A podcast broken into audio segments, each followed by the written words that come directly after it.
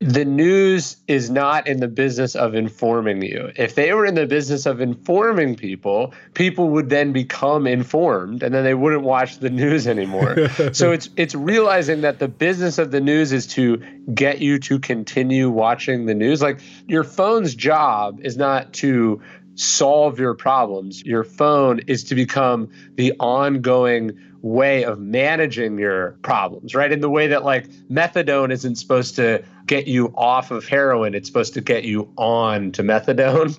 So realizing that the job of the news is to always be developing, always be breaking, but never actually get to the final conclusion where you are informed was really helpful to me because then I go, oh, okay, I'm not going to follow the news to know what's happening. I'm going to look actually backwards towards history. And I'm not going to let the news rile me up or make me think the world is ending or ruin my day. I'm going to decide where I get my information and why. That is best selling author, founder of the company Brass Check, and marketing guru, Ryan Holiday. And this is episode 311 of Better Than Yesterday. Better than yesterday.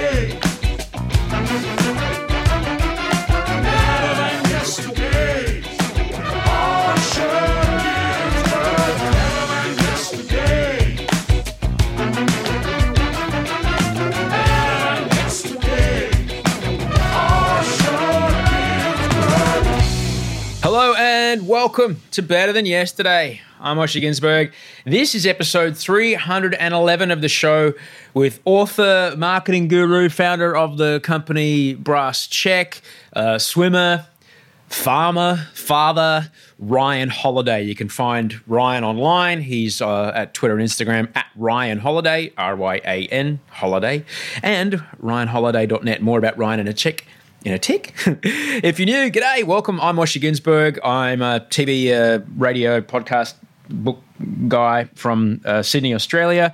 And uh, this podcast is uh, simply a conversation designed to help you make today a bit better than yesterday. No matter what, in the next hour and a bit, you'll hear something that'll make you think, oh, I never considered that. And as a result, today, a little bit better than yesterday. That's it. That's all we're here to do. Thank you very much to all and sundry who reached out during the week to check on me. Thank you so, so much. I really appreciate it.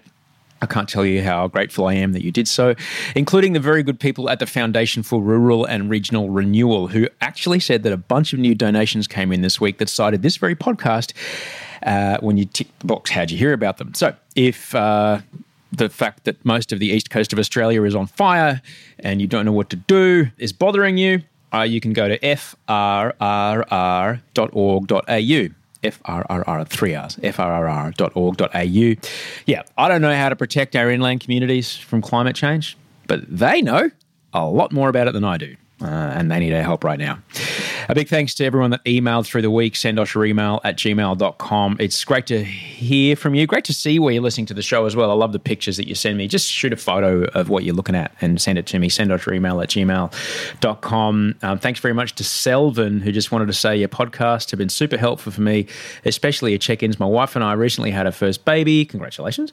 And while I was settling baby yesterday, for the first time, I played your check in for both my wife and baby she only knows you from Bachelor. She's since become a fan of yours and started following you on Instagram. Good timing with Wolfgang and your dad pod podcast. Really wanted to say thanks for all you do and sharing your anxiety struggles. Helped immensely. Thanks, mate. Oh, that's super kind of you. Thank you so much. Great one from Luke, our mate Luke in the Central West. Listening to your check in, sorry to hear the weather events have set you off a bit. I thought you, I could set. He calls them his set off your fears. He's, he calls them spidey senses. Oh yeah, that makes sense. I thought I could send you a cheer up as I was feeding my sheep.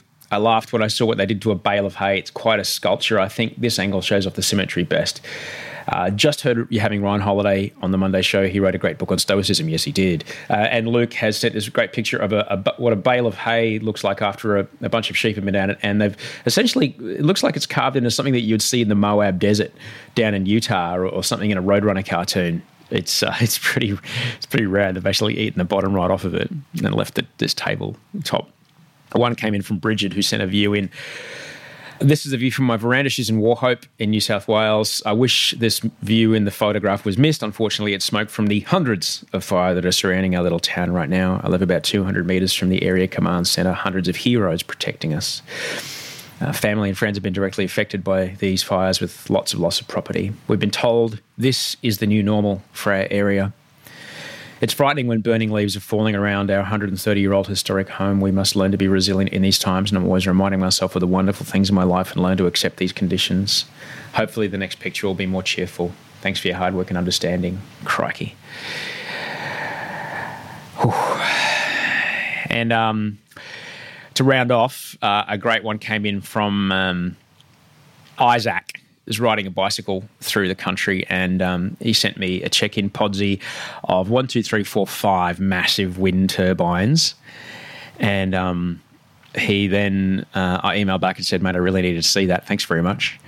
And then the next photo he sent me is like he's climbed up one of them because he works. I think he works in the wind industry, and it's a it's a view across the the beautiful landscape of these incredible wind turbines atop a hill keep your head up and keep doing what you're doing. Thanks very much, man. I really appreciate you sending that through. Very, very much. A huge thanks to those who listened to the Bo Ryan episode. Uh, if you haven't heard it, it was on uh, last week. It was a really important conversation to have. I'm really grateful that he and I got to have it together. As always, if you want to help this show, you can rate, you can review, you subscribe wherever you can rate, review, and subscribe to this show. And just recommend it to other people. Just tell other people to listen to it. Um, that's the best thing you can do for us. One size fits all seemed like a good idea for clothes. Nice dress. Uh, it's a it's a t-shirt. Until you tried it on. Same goes for your healthcare. That's why United Healthcare offers a variety of flexible, budget-friendly coverage for medical, vision, dental, and more. So whether you're between jobs, coming off a parent's plan, or even missed open enrollment, you can find the plan that fits you best. Find out more about United Healthcare coverage at uh1.com. That's uh1.com. Hey, it's Ryan Reynolds, and I'm here with Keith, co star of my upcoming film, If, only in theaters, May 17th. Do you want to tell people the big news?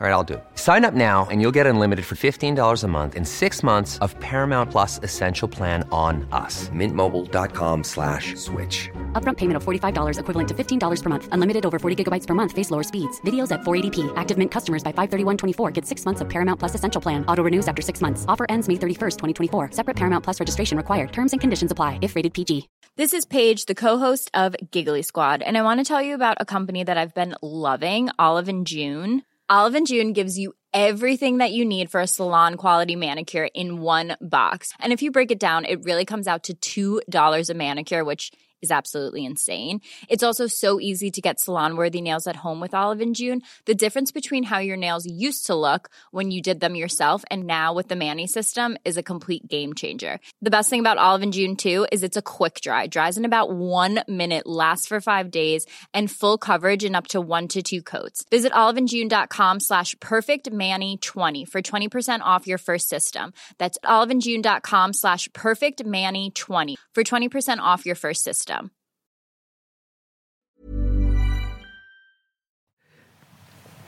So let me tell you about my guest today.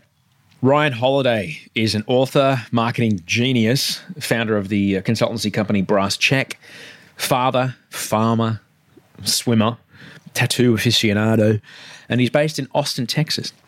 Though I didn't know it at the time, I first became aware of his work when he was in charge of marketing for the now largely defunct but hugely influential American clothing band brand, American Apparel.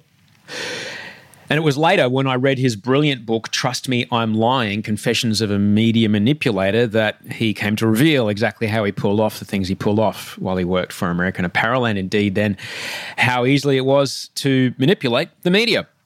It was then that I gained a scope of how easily what we see and hear and then feel and then decide upon can be so easily dictated to us by outside sources under the guise of legitimate news.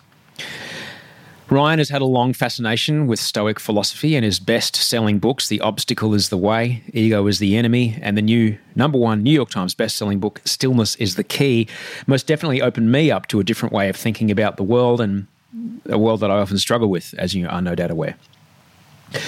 Via his daily updates on the Daily Stoic and Daily Stoic, and now his excellent daily fatherhood email, which I love, The Daily Dad, Ryan is a prolific writer and thinker, someone who's wise beyond his years, and a person that I definitely aspire to emulate when it comes to a calm way of observing the world.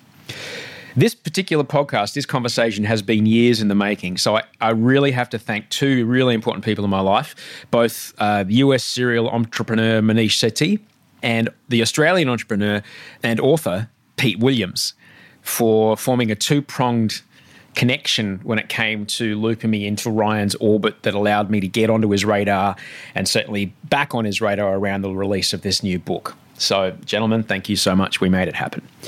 If you've never heard of Ryan Holiday before, strap in. His wisdom and his depth of knowledge is simply staggering. His way of speaking and constructing a rational view of reality devoid of emotional distortion is something to truly behold. And there's a great freedom in the way he goes about the world. I couldn't be more grateful for his time to dive in real deep on what Ryan is all about, ryanholiday.net or at Ryan Holiday on Twitter and Instagram. The new book is called Stillness is the Key. It is a cracking read. So without further ado, please welcome over the internet from Austin, Texas, Ryan Holiday.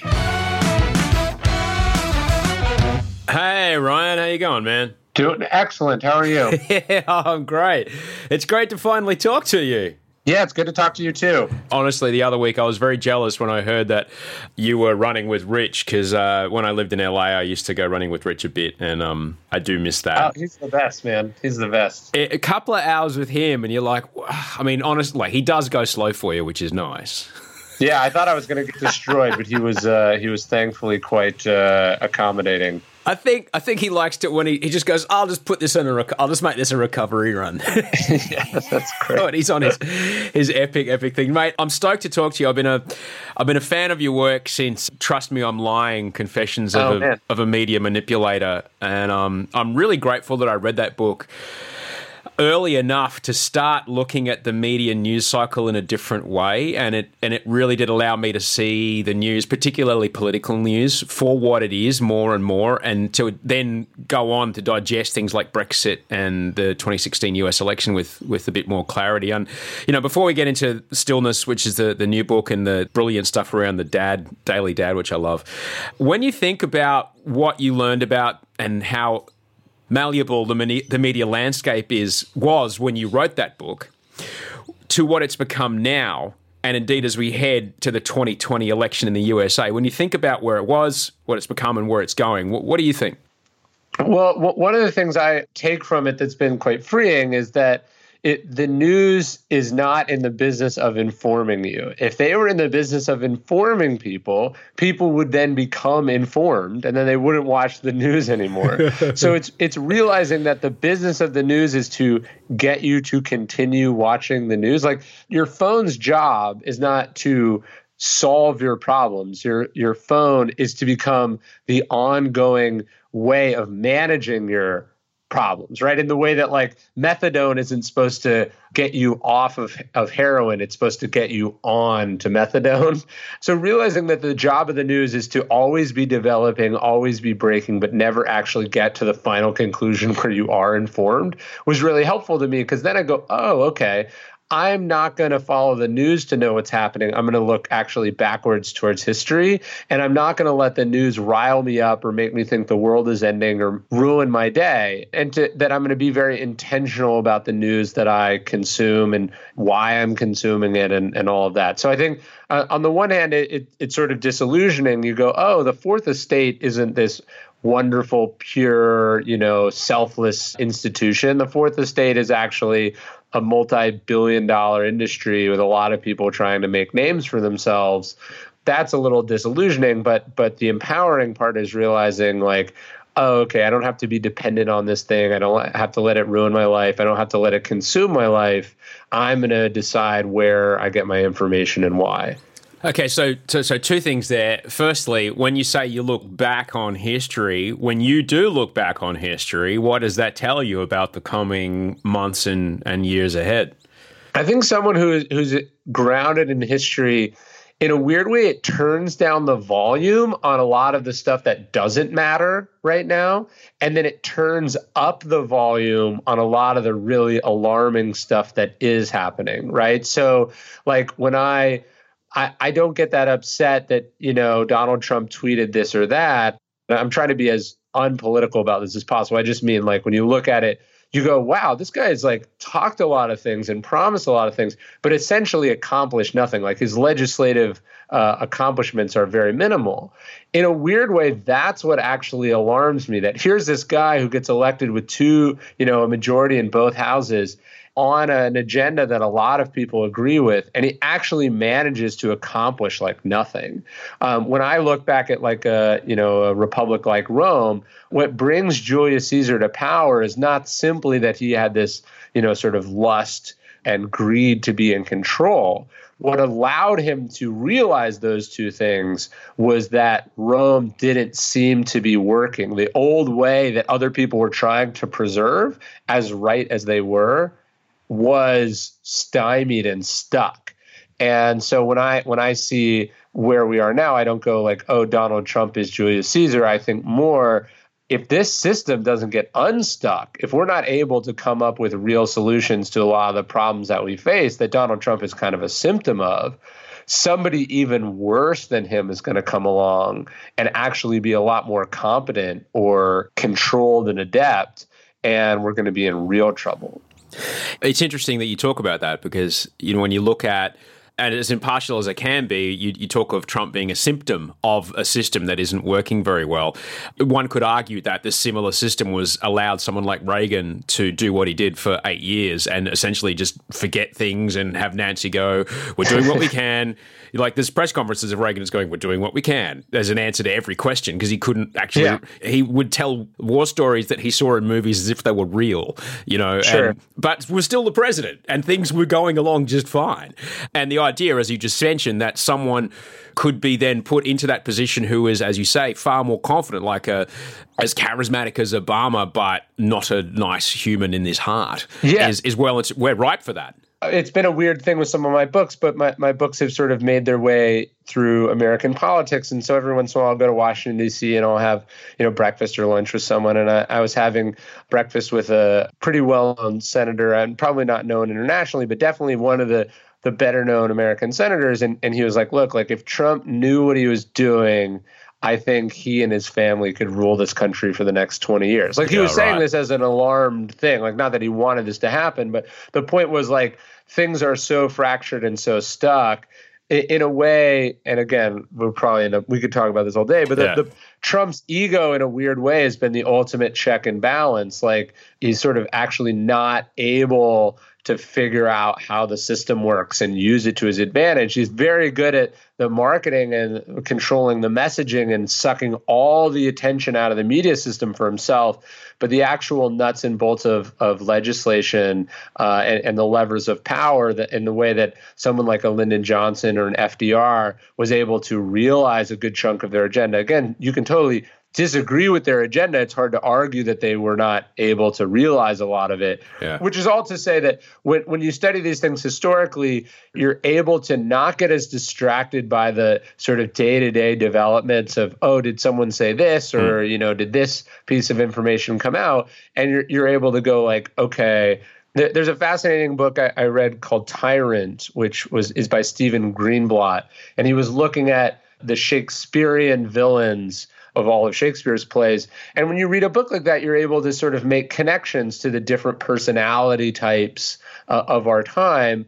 And you're you're reading it through the insights of someone who obviously was not alive for any of this. Yeah. But human beings are human beings, and we've kind of always done the same things. Yeah. Uh, so, okay, so one more thing, then we'll get to it. Uh, so, when you say the system is broken, the system is failing, through your, your your look at history and you look at various you know ways that humans have figured out how to govern massive amounts of people, what would need to change, or what's a change that you think would take us in a more positive direction? I think what people misunderstand about the American system is that we think it's sort of three equal branches, and it's not really supposed to be three equal branches. It's three very different branches of government that that operate each with their own function. And so, in my opinion, the Congress is supposed to legislate to pass and create the laws. The president is supposed to execute those laws, and the judiciary is supposed to check those laws against constitutionality and some other legalistic concerns. But right now, the legislative body in America essentially passes almost no laws and takes almost no active role in solving the problems that the country faces, whether it's economic or or international or immigration. Yeah. So like what what you're seeing is the president deciding to sign executive orders to address these big crises, right. which Congress should be doing. And then you see the, those things because they're controversial and, and there's not necessarily a majority behind them, you see those things go to the courts, which then become super politicized. So instead of gay marriage being a law passed either in each individual state or at the federal level, what's happening is these things are being fought in the courts and with these narrow majorities. Yeah. And so eh, basically everyone's upset. The legislative function in the United States is that nobody ever has a majority and to pass things you need a majority. So there it's supposed to create incentives for compromise and sort of pretty good you know things that satisfy both parties. And instead we've we've started to think that it's like you elect your the president for your side and then he forces things down the throat of everyone who's on the other side and then you stacked the court and then the court backs you up and it's like no, you're supposed to elect representatives. Those representatives are supposed to get together, pass laws that solve the problems. The president executes the laws, and then the court is a check against yeah. both of those two uh, other branches. And then the media is supposed to be the one effectively communicating and reminding and and clarifying all of this. And basically, of the four sides, none of them are doing their job properly. And so that when I say the system's not working, I don't mean like democracy is not the system. I just mean it's like, you know, we have a sports team and nobody is playing their position properly, but has a, has really strong opinions about how everyone else is doing. It's not exactly the same. Our, our, system of government here is, is different. We have the Westminster system here in Australia, but there are yeah. si- there are similarities. There are definitely sure. similarities between what our democracy in Australia has become, and uh, to the point where our, our media uh, we don't have a, a, right to freedom of speech uh, as you do in yeah. America and um, North America, and you know th- there are enormous threats against the um, press freedoms in this country around reporting, particularly around things like refugees, around climate change, around dollars, around you know lobbyists and mining companies and things like that. And it's it's frightening to be honest. Sure. And to the point where as well they're they're making forms of protest illegal. Oh man. Oh yeah, I know, right? Uh, but you know, hey, if I can throw another shrimp on the barbie, mate, everything's sweet, mate. Don't even worry about it, Ryan. no. Well, well, look, like I, I know less about Australian politics, but I think Brexit's a great example when yeah. we talk about people not doing their job. The idea that some like the whole point of of none of these countries being sort of pure democracies is to prevent nightmares like Brexit, yeah. which is the people just give you a general policy, right? And say, this is like what Cameron did, where he throws, like, hey, should we stay in the EU or not to the people, was a complete abdication of his responsibilities and for parliament as well. And now, so what happened was, he was like, hey, should we stay or should we go? And people were like, go and then you know now tasked with essentially an impossible task people are frantically figuring out how to try to do it. That's just not how it's supposed to go. And you know i think we're seeing different versions of this in different countries. And then and then the people take to the streets and or people yeah. check out. It's like it's just a disaster on, on all ends. I guess the the final thing i would say is also, though, historically, if you really study history and if you sort of study the kinds of things I write about in, in Stoicism, is you zoom out far enough and you go, none of this really matters. like it's it's gonna it's gonna go where it's gonna go. People have been fighting and arguing and thinking that the system is tearing itself apart for basically all of recorded human history. And to get too worried or too worked up or to be too anxious about it is to one assign too much importance to it but two to believe you have more control over it than you actually do so that's the other thing is uh, yeah. even with what i'm saying day to day this affects my reality almost not at all so i try to just focus on like hey am I being nice to the person sitting next to me on the train? You know, am I being a good neighbor? Am I picking up trash when I see it on the side of the road? Am I being a good husband? Am I being a good father? Am I focused my energy on being good at my job? You know, that's ultimately what I think the historical perspective gives you is like, okay, th- it's been going on like this for a long time it's going to go on like this for a long time. Let's try to calm down a little bit. We have only been talking for a little while, maybe 13, 14 minutes, but already like I am uh, aware of that we have kind of fallen into something that you have talked about in the book. Uh, Stillness is the key the, CNN effect by just blathering on about stuff that's confronting for so long. People just go, ah! Totally totally. um, th- it's an interesting thing to you know to have a psychological effect named after a, a, television channel. Could you talk a little bit about that, please? Yeah. So the CNN effect is what they found was popping up right around the time CNN comes onto the scene, which is that world leaders used to have a lot more time to think about what they were doing and a lot less real time information. And that the glut of this has sort of created a not just a paralysis, but a focus on uh, very short term things. So I, I, talk about the, the Cuban Missile Crisis a lot in the book. Just the idea that the Cuban Missile Crisis happened over 13 days almost feels like an anachronism, right? If missiles showed up on Cuba again tomorrow, or you know, if North Korea put them on some island close to the U.S would we give the president 13 days to figure that out? and and and when you really study it, just how necessary every minute of those 13 days was. We're we're way too short term. We're way too immediate. We don't create time and space to untangle things and think about them. I, I gave a talk today at Google, and I was showing them this sort of ESPN graphic. It's like this was from a couple days ago. ESPN was saying like it was a discussion. It was like who will win the game tonight, and it's like this is what the news is most of the time. It's not like, hey, uh, let me give you these facts that might, you know, pertain to your decisions. It's more like opinions about facts or speculation about facts.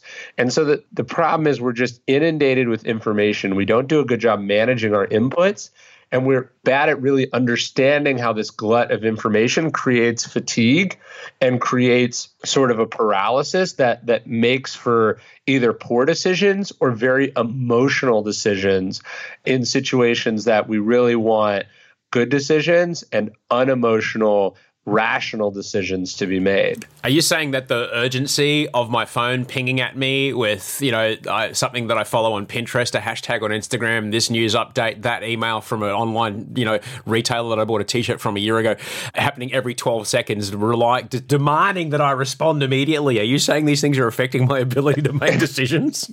Yeah, that's exactly what I'm saying. And, and I mean, that's like so when I'm talking about stillness, I want people to understand I'm, I'm talking about this not like, oh, you should go meditate or go in a 30 day silent retreat. I'm saying, like, let's start very small. Let's turn off all these alerts. Like, why are we giving people, like, to be interrupted by something? That's an incredibly valuable privilege, right? The access to go, like, hey, whoever you are, I have something you need to know. That is an immensely valuable privilege and we just we turn this over to companies whose sole job it is is to get your attention and sell it to other people for advertising dollars. So we shouldn't be surprised that, you know, Words with Friends is updating you or that Instagram is updating you or that Facebook is up, updating you. I mean, I like I love it where it's like breaking news, cold snap hits East Coast of the United States and it's like wait, I don't even live in the East Coast. Why am I getting this information? And, you know, the East Coast of the United States is literally thousands of miles. Like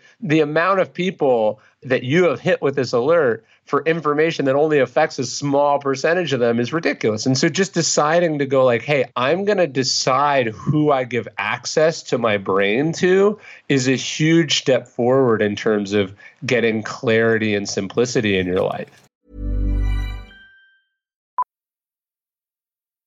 Millions of people have lost weight with personalized plans from Noom, like Evan, who can't stand salads and still lost 50 pounds. Salads, generally, for most people, are the easy button, right? For me, that wasn't an option. I never really was a salad guy. That's just not who I am. But Noom worked for me. Get your personalized plan today at Noom.com. Real Noom user compensated to provide their story. In four weeks, the typical Noom user can expect to lose one to two pounds per week. Individual results may vary. Here's a cool fact a crocodile can't stick out its tongue. Another cool fact you can get short term health insurance for a month or just under a year in some states. United Healthcare short term insurance plans are designed for people who are between jobs, coming off their parents' plan, or turning a side hustle into a full time gig. Underwritten by Golden Rule Insurance Company, they offer flexible, budget friendly coverage with access to a nationwide network of doctors and hospitals. Get more cool facts about United Healthcare short term plans at uh1.com. A lot of the work that you've you've done after Confessions of a Media Manipulator, a, a lot of the work has centered around Stoicism. You, you've mentioned it already. What was it that first drew you towards Stoicism, Ryan? Yeah, the, the order that I wrote the books in is sort of unrepresentative in that, you know, I was introduced to Stoicism before I did anything in marketing. I was introduced to Stoicism when I was probably 18 or 19 years old. I was in college and I went to this conference and and I asked the the speaker for a book recommendation and he turned me on to Stoicism. Now it took a while for these ideas to really penetrate and sort of become what I built my life around, but it was precisely Stoicism that I was sort of grasping towards as I was stuck in this kind of deeply unethical, confusing, tempting profession. And as I was trying to manage all the inputs that were thrown at me and being successful early and trying to figure out what I wanted to do with my life, to me, Stoicism is kind of like a, a set of principles that you live by. And so I'm I, I feel lucky to have learned it early. I feel like I had a sort of an intervening career before I really focused on writing about it. But it, it's sort of been the philosophy I've tried to live almost my entire adult life by. And it seems that every day, every week, another book comes out that aims to help us deal with modern life. Yet, from reading your books, it seems that everything that we need to know was already been thought about thousands sure. of years ago. Yeah, I mean, look, in Ecclesiastes, they say there's sort of nothing new under the sun. Marcus Aurelius is not a big fan of the Christians, but he he said the exact same thing. Uh, it's like history is, is the same thing happening over and over again. It's people fighting over money, trying to get famous, trying to get somebody to sleep with them, trying to have a nice, happy life. Like as long as humans have been hu- being humans, or as long as humans have lived in cities, let's say, if you don't want to go back too far, you know, we've been struggling with the same problems. I mean, different technological trends in different environments highlight different parts of that experience, but you know whether it's a country that's at war or a country that's experiencing a crisis or it's a country that's you know sort of become fat and lazy and and spoiled history is more or less the same thing and the people are going through the same things and and that's what's so interesting to me is like as interested as I am in stoicism and as much as I write about it I'm always humbled by and but also kind of intrigued at just how similar stoicism and buddhism is right it's right. like oh there's not only nothing new in the sense that the ancient world had this figured out already, but it's like different parts of the ancient world figured the same thing out in different ways. And that that's the thing that kind of fascinates me. Like we've just had a baby. Uh, we've got an older one. She's nearly sixteen. We've just had a baby. He's ten weeks old uh, this oh, week. man, whatever whatever phase you're like, you have a ten week old. That craziness. It's like you could have complained to Marcus Aurelius about that craziness, and he'd be like, yeah. "Oh my god, it's so hard." You know, like like not, nothing about the experience is the childbirth is fundamentally the same, raising kids is fundamentally the same. As as much as things have changed, it's like people are people and problems are problems. Well, exactly. And that he came out knowing how to digest food and turn it into poo. He came out yeah. knowing how to breastfeed. He came out with a walk reflex. You know, he like we come out with sure. this source code embedded into us. And I wonder your thoughts on this. You know, do you think that with these different views of the world, Stoics, the Buddhists, the, the, the, Christians, the, the Torah, the Talmud, all these places, you know, finding similar ways to describe human behavior, do you think they're just reverse engineering what we are inherently born with and how we are we inherently behave? I guess that it, that does go to that sort of fundamental debate about whether we're blank slates or not. But the, the way I kind of think about it, and I talk about this a little bit in the book, it's kind of like convergent evolution, where there are these sort of species all over the planet that have evolved very similar ways of, of talking or, or of doing very similar things. So, like bats and birds both fly, but they don't come from the same ancestor. I mean, we they, they all share a common ancestor at some point, but like birds and bats are not like descended from very similar things. They fly in totally different ways, right? Right. Pandas and apes both have opposable thumbs, but they're very different. And so I kind of think it's that way with with philosophy where it's like different people at different places in the world, you know, from different traditions can look and and feel like they're talking fundamentally differently, but when you kind of look at like what enlightenment is across whether it's Christianity or Confucianism or Stoicism or Buddhism or Epicureanism or Hinduism or, or Islam, enlightenment or the highest stage of any of those schools or religions, it's essentially like a really calm, wise person who isn't afraid of anything, who doesn't get riled up, who sort of knows what really matters, who's able to laugh at themselves, who's able to see the big picture, you know, who who has some level of sort of moral principle uh, that goes sort of the bedrock of how they behave. Usually they have some sort of they have both moral and physical courage. You know, like it's the same person, right? And and so like at the core of stoicism is these sort of four virtues: courage, wisdom, uh, justice, and temperance. Uh, so like moderation. It's like very hard to find a school that's like courage is bad you know wisdom is not not important definitely who cares about moderation and then like feel free to treat other people badly. You know like at the core of it these are really basic almost self-evident truths but they they get to them in different ways and they advise pursuing them in different ways whether it's meditation or journaling or the rational mind or the you know the sort of non-thinking like there's different ways to get there but they're they're fundamentally trying to teach the same thing. You touched on two things there which I, you have spoken about at length and i know that you, you you practice them yourselves but why does journaling work? Is that has there been people that have tried to often sat down in lab coats and tried to figure this out? Have, why does journaling work? Yeah there is, and it is interesting. Like journaling is is associated with all sorts of interesting benefits. It's helped in some cases like combat Alzheimer's, or it helps people get through divorce. It helps them deal with traumatic experiences.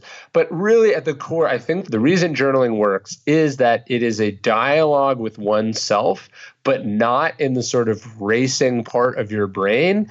It's able to sort of separate who you are from what you think and look at like when you're writing your thoughts down in a journal, you have like a foot and a half of distance from your own thoughts. Like so you can see them and you realize that they're they're not real. Like you can be like you can be writing about how you hate this person and you're like, do I really hate this person? Does this really matter? Like it gives you I think it gives you some perspective on your own thoughts. I think that's a big part of it. But from the stoic side, I think the reason that journaling and stoicism are so intricately related is that f- for the stoics philosophy wasn't a thing that you knew. It was a thing that you practiced and that you were running through on a regular consistent basis. So instead like people think philosophy is like oh i studied philosophy in college right? Or i have a phd in philosophy. To the romans philosophy was like how you lived, how you responded to individual situations. And so the act of journaling is something that you are doing. And so I think it goes to the core of what Stoicism is. So Marcus Aurelius's meditations was not Marcus Aurelius writing down the principles of Stoicism for publication it was him practicing the principles of Stoicism morning and night privately to himself. And that that's why I try to journal myself is like I want to be actively just sort of talking through and reminding myself and inching my way towards where I want to end up. It's interesting you you you're putting you mentioned that you know putting a, a foot and a half between yourself and your your thoughts part of my story, Ryan, is that I, actually got quite sick about about five years ago. Actually, first, when we first got um, introduced via email, and I was experiencing episodes of psychosis that manifested as paranoid delusions, and I knew enough to write this stuff down, and I knew enough to write, have a look at it. And even though I could see that it was irrational, even though that I could see that it was just you know cataclysmic doom, sure. my brain still couldn't accept that you know this thing that I was writing down wasn't a real thing. You know, I, I interesting. It, it, was tough, and I and I. It's interesting. Journaling's really powerful. I've, I've recently gone back on meds. I was off meds for about a year and a half, and just before I got back on meds, I, I I was journaling right up. It was about four weeks before the baby got born and my the page is just full of fear, just full of you know. I'm still you know worried about the same Sure. things, but when I look at them now, now that I've been on meds for about ten weeks, twelve weeks, I go, oh yeah, okay, I can see that's irrational. Sure. But when I was in it, my brain wasn't healthy enough to make that separation, you know. And I, and I think that's Eckhart Tolle would talk about the, the the pain body and you know being able to observe your thoughts or you know being able to you know be the watcher and be the observer. But when I was ill, I wasn't able to do that. The two things were fused, and it was. Uh, I guess I just brought it up to kind of go, oh yeah, that's the thing I should remember.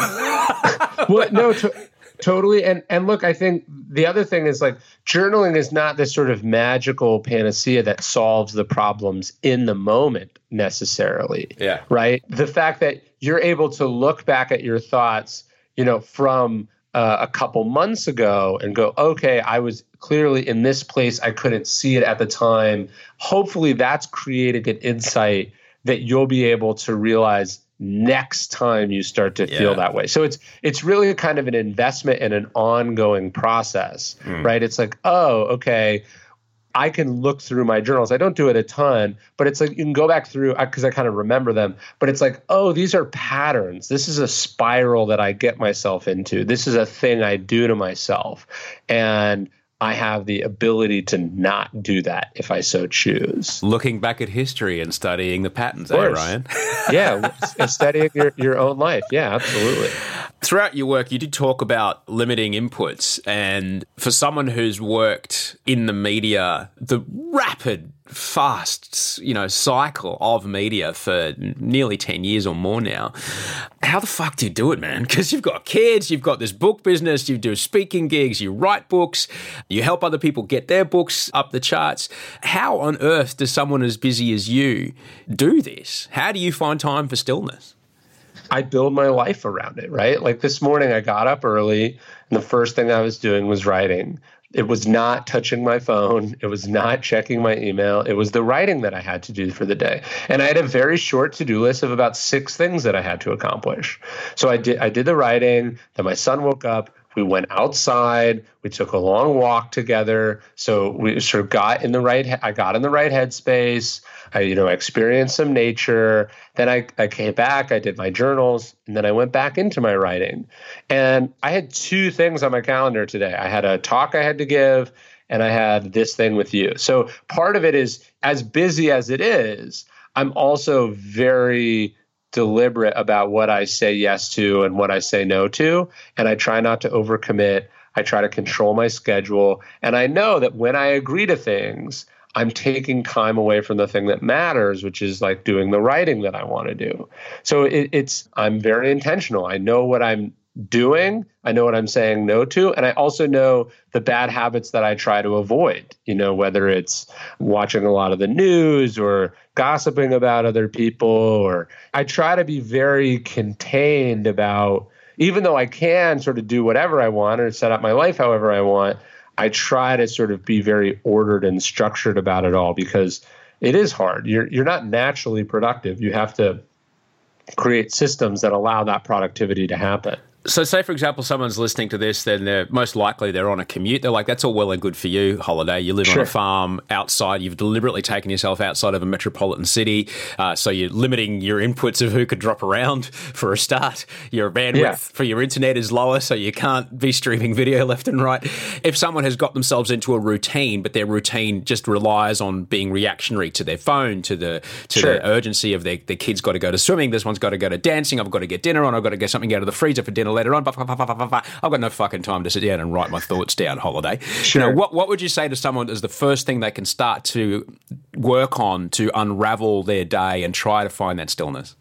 Yeah. So so first up, what I would say is like these aren't like accidental things that then allow me to have stillness. Like I chose to live here in this city in this way, because I was prioritizing it. And as much as you might think, like, oh, that's a very privileged thing to do, well, it also cost a lot, right? Like I gave up a lot of things to do that. It wasn't free. I'd make more money and be more plugged in and probably sell more books if I lived in New York City or Los Angeles, right? Because I'd have access to things. But those things would also have access to me. So it's about really deciding what you want and how you want to live your life. One essay I would urge everyone to read Paul Graham has an essay called Maker versus Manager. And he's like, you got to figure out are you a maker or are you a manager? Like, what do you do? And if you're a manager, then yeah, your your day is mostly going to be meetings and phone calls and you know checking in on stuff. But the reality is, a lot of people are makers, whether they think of themselves that way or not. You know, they they're a programmer or they're a physical trainer or they're a podcaster or they're a screenwriter or they're a movie producer or you know the, or they're a hedge fund trader right? Your job is to make things to create insights and then to take actions based on those insights in a way that creates value. And you're going to have trouble doing that if you're jerked around, if you're dis- easily distracted, if you don't have routines and structures and systems in place that prioritize the kind of thinking and the kind of stillness that that requires, right? And so it's it's really important that you make that distinction in your life. But it, to answer your question about little rules, I would say like I didn't touch my phone for the first two and a half hours that I was awake this morning. That's not to say oh, it's so wonderful to be me. You were disconnected for the. No, I was working. But what I don't do is start my day from a reactive place. So what Donald Trump tweeted while I was asleep for those two, uh, you know, while while I was checked out, you know, the night and those two and a half hours, I had no idea. But I did know that the night before I went to bed going, okay, the first thing I have to do is knock this, you know, article out or if I was a hedge fund trader, maybe it was like, I got to read these 10 public filings, or I got to make this chart. Or, you know, if you were a professional athlete, you're like, hey, I got to do this, this workout. I don't touch the phone in the morning. I go right into the main thing of the day, having gotten myself in a headspace that is conducive to doing that thing at an elite level. You're not the first person to have to have talked about that on this show. That you know, if the first thing that you touch in the morning isn't your lover or your one of your children, then something's up. like totally. if you, if you touch your phone before you touch the people you live with. Yeah, and how is that success? Like, yeah. you know what I mean? That's that's the way I think about it. Like, if success is becoming a slave to my calendar, like I'd rather not be successful, right? Yeah. Like uh, to me, I define success primarily as autonomy. Like, do I get to do what I want to do the way I want to do it, right? And so this helps me decide what opportunities to say yes to and no to. Like if you know I agree to do this thing, and now all of a sudden I found that some person's bossing me around, I'm like, well, you know, fuck this. Like, this isn't what I signed up for. You know, like, so I, I kind of think about like, how do I want my life to be? And I sort of judge the opportunities that I see along those lines. You talked a, a, little bit before about slowing down and just giving yourself time to make decisions. And um, in the book, you you illustrate this through, as we spoke about before, the the Cuban Missile Crisis, which really was the world's going to fucking end any second now. Um, I don't think people listening now in 2019 can quite comprehend how knife edge close we were to utter nuclear annihilation. There would have been nothing totally. left, nothing left of most of the northern hemisphere, and then the rest of the world would have had to figure out how to make food for the next hundred years. the nuclear winter would have been long. We may not all be dealing with Khrushchev as JFK, but how can we, when we're people are pushing us for decisions and pushing us for, you know, to, how can we not get caught up in urgency? How can we slow things down? How can we hit the slow mo button on life to give ourselves more time to think about stuff? I think that's the ultimate question, right? Most of us are not staring across the ocean at a nuclear power, you know, that's acting aggressively, but we are finalizing a divorce or we're negotiating the, the purchase of a piece of property, or we're trying to deal with a department head, you know, at the company that we created that's that's being really difficult.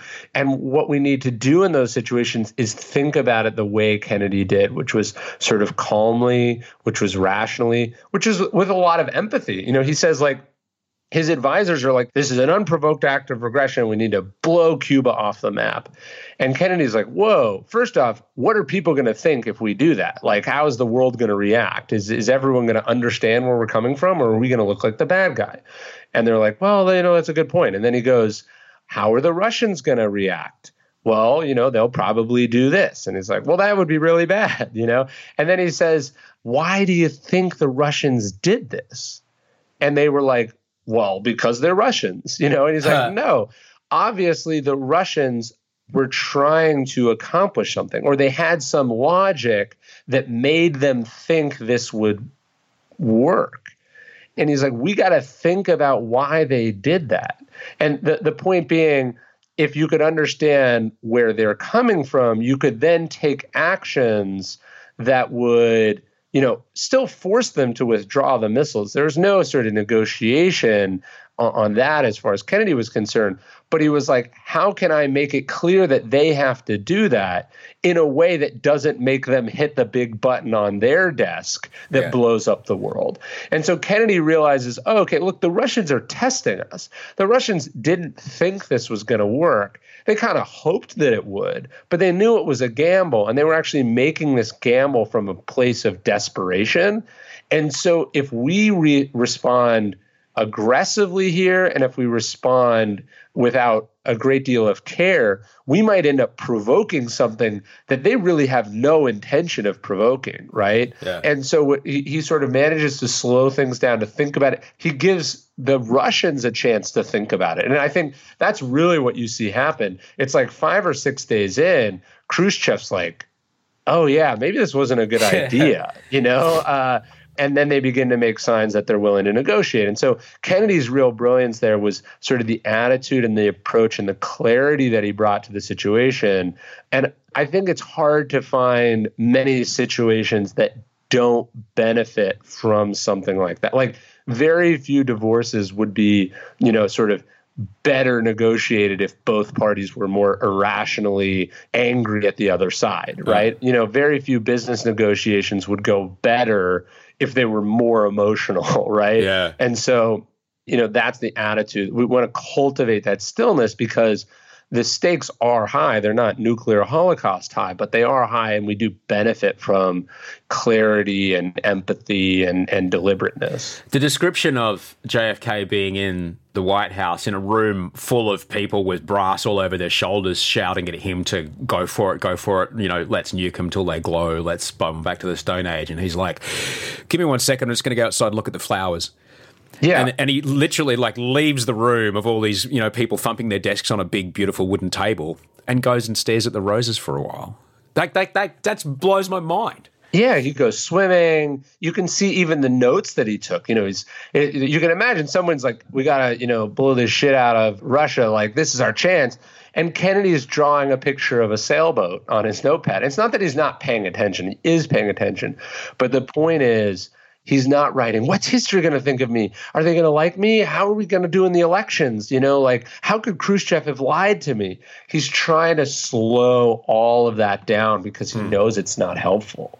Yeah it's extraordinary to remember that that even in even in that moment, you know, while our adrenaline's firing, while our heart's beating out of our chest, while we're trying to keep the people in the room that want a decision out of us on side, is super important for us to go. Hang on, I'm just going to be reactionary if I move here. What's outside look like right now? What's the air smell like? What do my feet feel like in my socks? You know, yeah.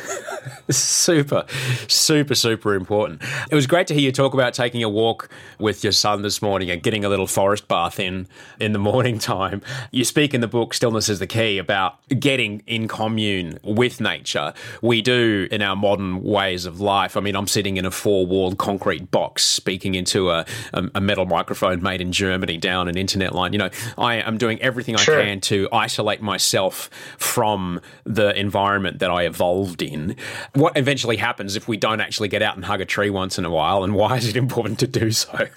Yeah, no, it's a great point. Yeah, we live these sort of deeply unnatural existences, and then we wonder why we feel so unnaturally unhappy or or distressed or worried. And you have to go out and you have to be outside you have to be with other people you have to find things that you get sort of core fundamental pleasures from. Like i know it's not politically correct but like something like hunting like being out in the woods engaging in some primal activity that human beings have been finding meaning and satisfaction in for hundreds of thousands of years is deeply refreshing.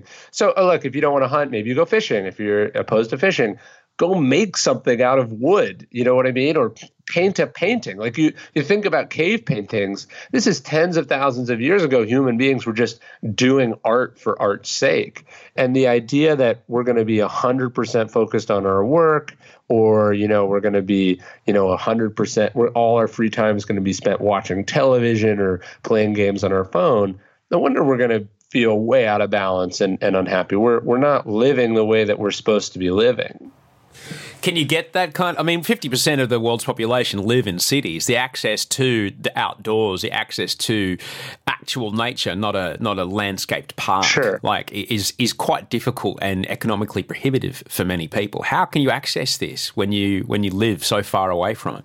Yeah, there's there's parks. I mean, you can go for a run, you can go for a swim. You know, there, there's something like I just went for a swim here in Austin. It was free. I swam at Barton Springs. The only other city that I think has swimming that tops Austin, Texas, is is Sydney. but the idea of of like being underwater, or the endorphins of exercise, or sitting in front of a fireplace, you know, like or a campfire, right? Like the, there's so many of these things you can get it from that that I think are deeply important. But look, you can also get it in an art museum. You know, you can also get it visiting whatever the oldest historical ruins or or sort of military fortification of your city is. Like there there's so many places that you can go and get connected to something sort of distant or beautiful or sort of historical. Uh, so I, I don't know. I just maybe I don't totally buy the excuse that it's hard. I think uh, it's probably never been easier because we do have the ability to travel in a way that that people were were not able to thousands of years ago. And look, it, it, as modern as this problem feels, I have a quote from Blaise Pascal at the beginning of the book where he says like all of humanity's problems stem from our inability to sit quietly in a room alone. So we've struggled with this for a long time. It was a lot easier for, you know, a guy in France in the 1500s to go outside and experience nature. But he's saying like still that that stillness was difficult to access. Yeah.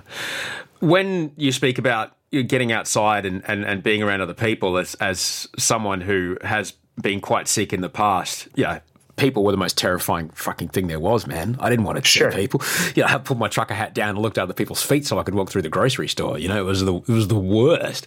Is it something about just connecting with something bigger than you, realizing and, and, getting your brain to understand that there are other people around, that this is bigger than me, that I am but a small, tiny thing on this massive ball of dirt and water flying through space?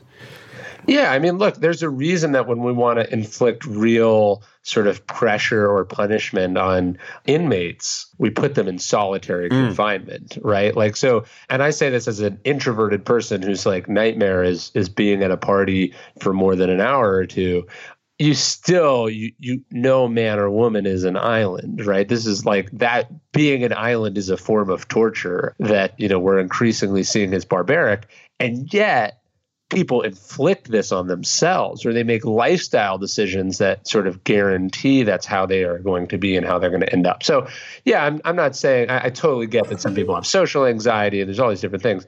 I guess what I'm saying though is like you got to feel connected to a larger whole or or life I think very quickly lo- feels like it's losing meaning.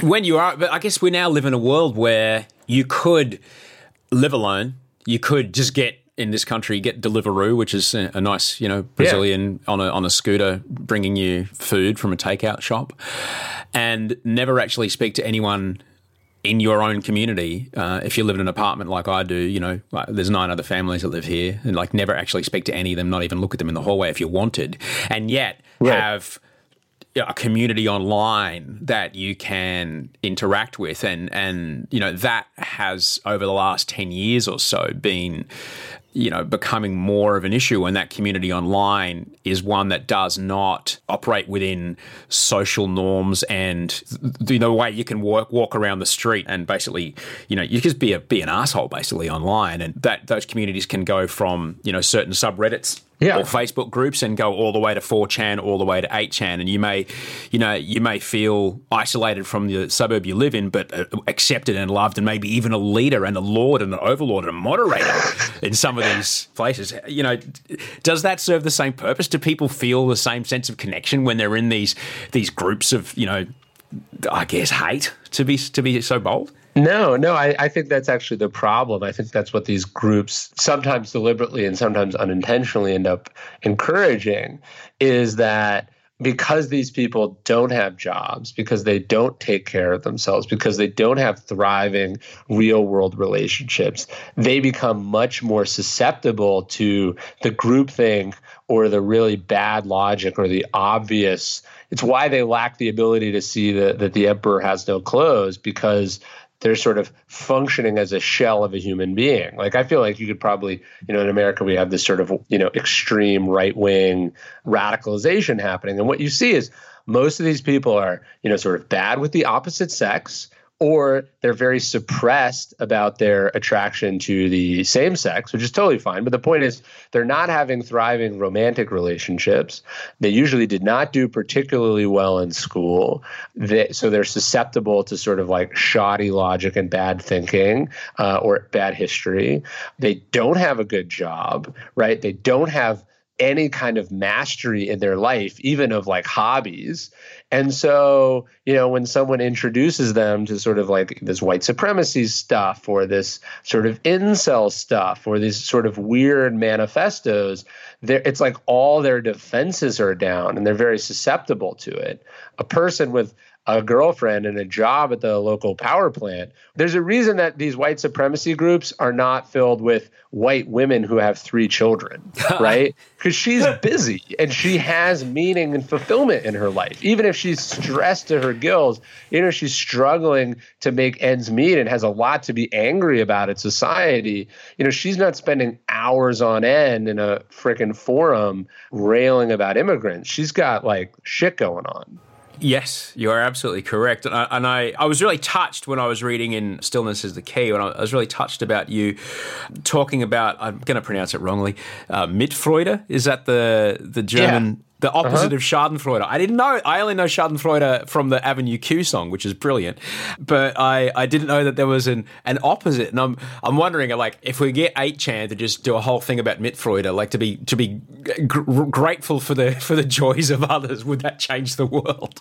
I don't know how to fix them, but what I would think about as a society is like we've got to start going, oh, these are deeply pained, broken, but redeemable individuals. Like, look, there there obviously are a certain percentage of them that are so radicalized they belong in jail, just like there you know, radical Islamists who deserve to be in jail because they, they can't be saved. But the vast majority of these people are just people who uh, life has kicked around a bunch of times or have made bad choices.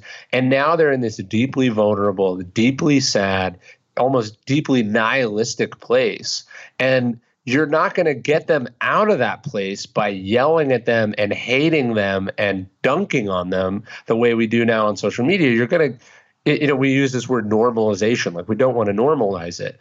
Well, actually, that's what we want to do. We want to normalize these people. We want to reintegrate them into civil society, not have them be angry, you know, connected loners on the internet who are like giving each other ideas for how to hurt as many people as possible. We want mm. sort of help them heal that pain. And and like I'm saying this, I, I, it's not like I have an active plan. It's not like I've been doing anything about it. But but yeah. the when when I think about it, that's what You know, I'll give you an example. I was walking down the street, and Austin has this major homelessness problem, and I've complained about it. Other people complain about, it. like I, everyone knows. And I saw this woman. She was wearing yoga pants. She was dressed up very nicely. She dropped off food for this homeless person, and like that's nice. Every once in a while, I do something like that, or you know, you give money. you you really shouldn't. You're really sort of facilitating the the lifestyle. But what I thought was fundamentally different, what caught my eye, is she reached down and she patted this person on the shoulder like she squeezed the the man on the shoulder.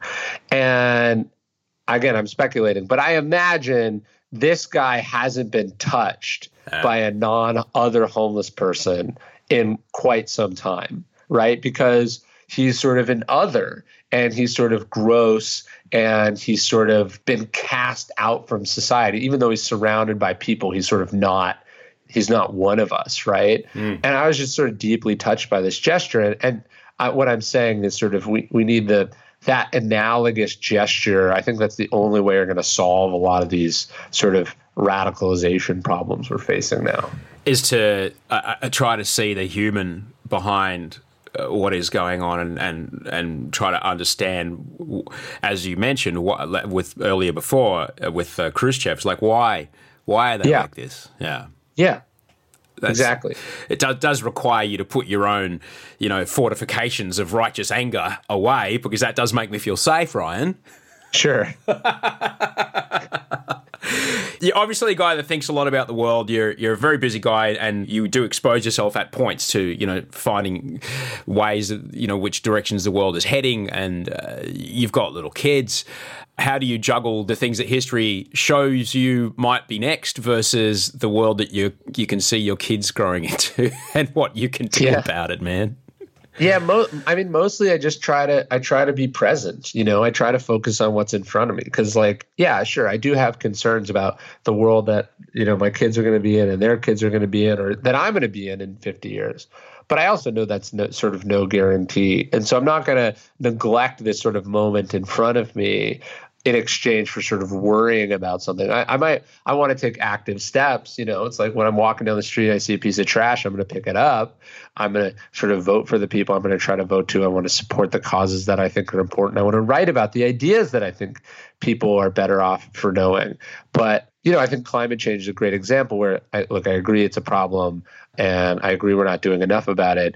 But you see certain people have just sort of it's almost like that's become where they're able to project all their sort of general anxiety and frustrations and fears at. Mm. And it's almost become this thing that's like consumed their existence. And look, there are definitely people who are activists about it, and that's like their profession. So that makes sense. But I'm just saying, like, if your 16 year old is waking up and talking about climate change constantly, like, chances are, like, that has nothing to do with climate change and a lot more to do with a skewed perspective of, of priorities. You're talking my language, Ron.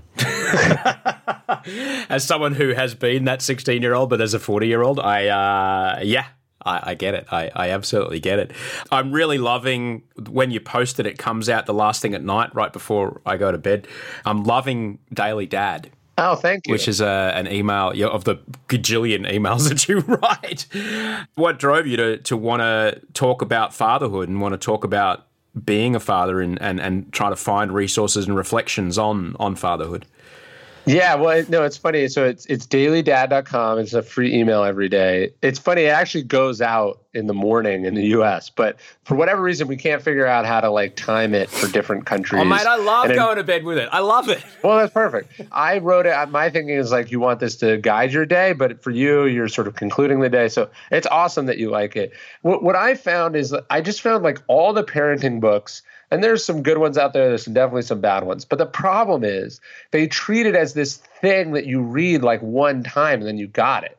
Like it's even like what to expect when you're expecting. It's like you read it, but it doesn't take you nine months to read. So you're either reading about things that have already happened or you're reading about things that haven't happened yet, right? It's like you're not reading it on an ongoing basis. And so I wanted to make Daily Dad something that's like, here, let me give you a thought sort of guided by ancient wisdom or a story that you know that illustrates a psychological principle or a sort of basic parenting insight. Let me just give that to you every day. So it's something that you're doing every day and it's something that you can get value out of whether you have a, you know, a 10 week old or a 40 year old because that's the other interesting thing about parenting is that it you never stop being one. Like it's just a, it's an ongoing thing, and you're always facing sort of new challenges or new difficulties. So I just felt like it was a hole in the market that I, you know, if it existed and I could subscribe to it, I would have done that, but it didn't, and so we made it, and it's been uh, it's been really cool. It's one of my favorite things to write every day. Oh, mate, I'm, I'm I'm loving it. Not just because I've been a I've been a stepfather now for oh, that's one thing. Hey, Ryan, how about some more stepfather stuff?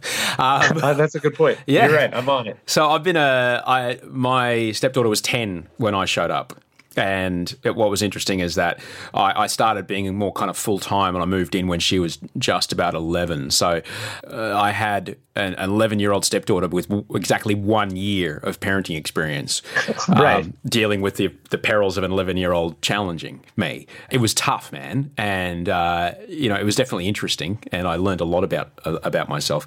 But similarly, you know, when w- my wife and I were on this journey of, of welcoming a baby into the world, the last year of our lives. I was looking for dad stuff, and all I could really find, all the books were uh, aimed at women. Totally. All the dad stuff was very, very kind of nuts and bolts. A lot of physics, a lot of you know names of hormones, uh, a lot sure. of a, a, lot of really kind of tactile. Is going to happen for this long, and then it'll do that, and then it'll be over. You like real like dude stuff, like facts, you know. But there yeah. was a dearth of like, well, what do I do with these feelings? You know? Yeah. and so interestingly, like my, my mate Charlie, he's another podcaster here in Australia. Uh, he was having a baby a couple of weeks out, and we just started this podcast. When I and I thought there'd be there'd be shitloads of dad podcasts. There's us. There's like no, there's none. That there's many none, parenting really podcasts, but there's yeah, sure. just like one done by dads. It's me and Charlie. It, it is very interesting. And and a lot of the dad stuff too is also very like condescending. It's like an idiot's guide to being a dad. You know, like it's Yeah. like uh how to not fuck up your kids. And it's like, well, I'd like to do slightly better than just not not fucking them up. So uh, you've got a few kids of your own. If you could have anything that you would pass on to me, Ryan, what have you got? Yeah, that's I, I, I won't I won't uh, condescend to you because I don't know I, I only know a little bit about the second problem. I don't know anything about talking to a 16 year old. At, the core of Stoicism are these sort of four those four virtues we were talking about: sort of courage, justice, wisdom, and temperance. And at the core of those virtues, to me, is like the solution to all or any problems, right? Like one of those virtues is the solution to each problem, right? That's sort of how I've come to think about it. Uh, obviously, there's different ways of communicating it, and there's sort of different definitions of is the courageous thing to stand up? You know, is the courageous thing to keep going? You know, it could be either is the courageous thing to walk away or is the courageous thing to stay in it even though everyone's, you know, attacking you for it? Is is the right thing to be kind? Or is the right thing to be firm? You know, is the right thing to forgive, or is the right thing to think, you know, to insist on justice, even though it makes you uncomfortable? You know, there's plenty of room inside each one of those things. But when when my wife and I sort of think about what values we want to teach our kids, like those are the four we're going to be building everything around and on top of. Mate, that is uh, extraordinarily powerful advice. I like it very much. It's simple. It's something I can write on the fridge. Uh, which is really, I like it when it's. Uh, I could, mate. I could talk to you all day. Um, I appreciate very much that you've chosen to do this uh, with your precious hours of your time, Ryan. It's been an absolute pleasure to have you on the show, man. Thank you so so much, mate. Ah, thanks. I really appreciate it. I'm glad we finally got to do it. You got it, man. Have a cracking day, man. Thanks. You too. That was Ryan Holiday. You can find him online, ryanholiday.net, or you can check him on Twitter. He's Ryan Holiday, or Instagram. He's also Ryan Holiday. A massive thanks to Maneesh Sethi and Pete Williams for the years long networking magic they pulled to get me into Ryan's calendar, which was a, a feat. And also Rachel Barrett, my brilliant manager and producer of this show, who got me and Ryan in front of laptops at the same time on other sides of the planet. It was quite quite a remarkable thing that she did there. Big thanks to Andy Marr, my audio producer, who made this show. sound super sweet. And Mike Mills, also known as Toehider, who made all the fantastic music. Thanks for listening. That's it.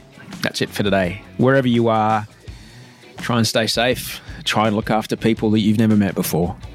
Because that's the only way we're going to get out of this. Well, the only way we're going to get through this, to be honest. There's no getting out of it, is there? We really are all in this together. I'll talk to you on Friday. Your ace. Have a cracking week. Until we speak next time, sleep well and dream of beautiful things.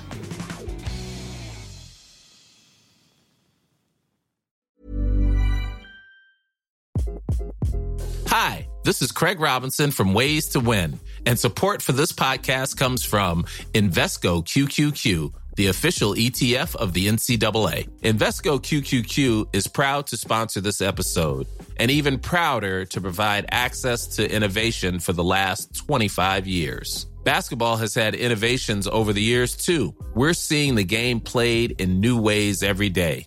Learn more at Invesco.com slash QQQ. Let's rethink possibility. Invesco Distributors, Inc. Ever catch yourself eating the same flavorless dinner three days in a row? Dreaming of something better? Well, HelloFresh is your guilt-free dream come true, baby. It's me, Keke Palmer. Let's wake up those taste buds with hot, juicy pecan-crusted chicken or garlic butter shrimp scampi. Mm. Hello Fresh. Stop dreaming of all the delicious possibilities and dig in at HelloFresh.com. Let's get this dinner party started.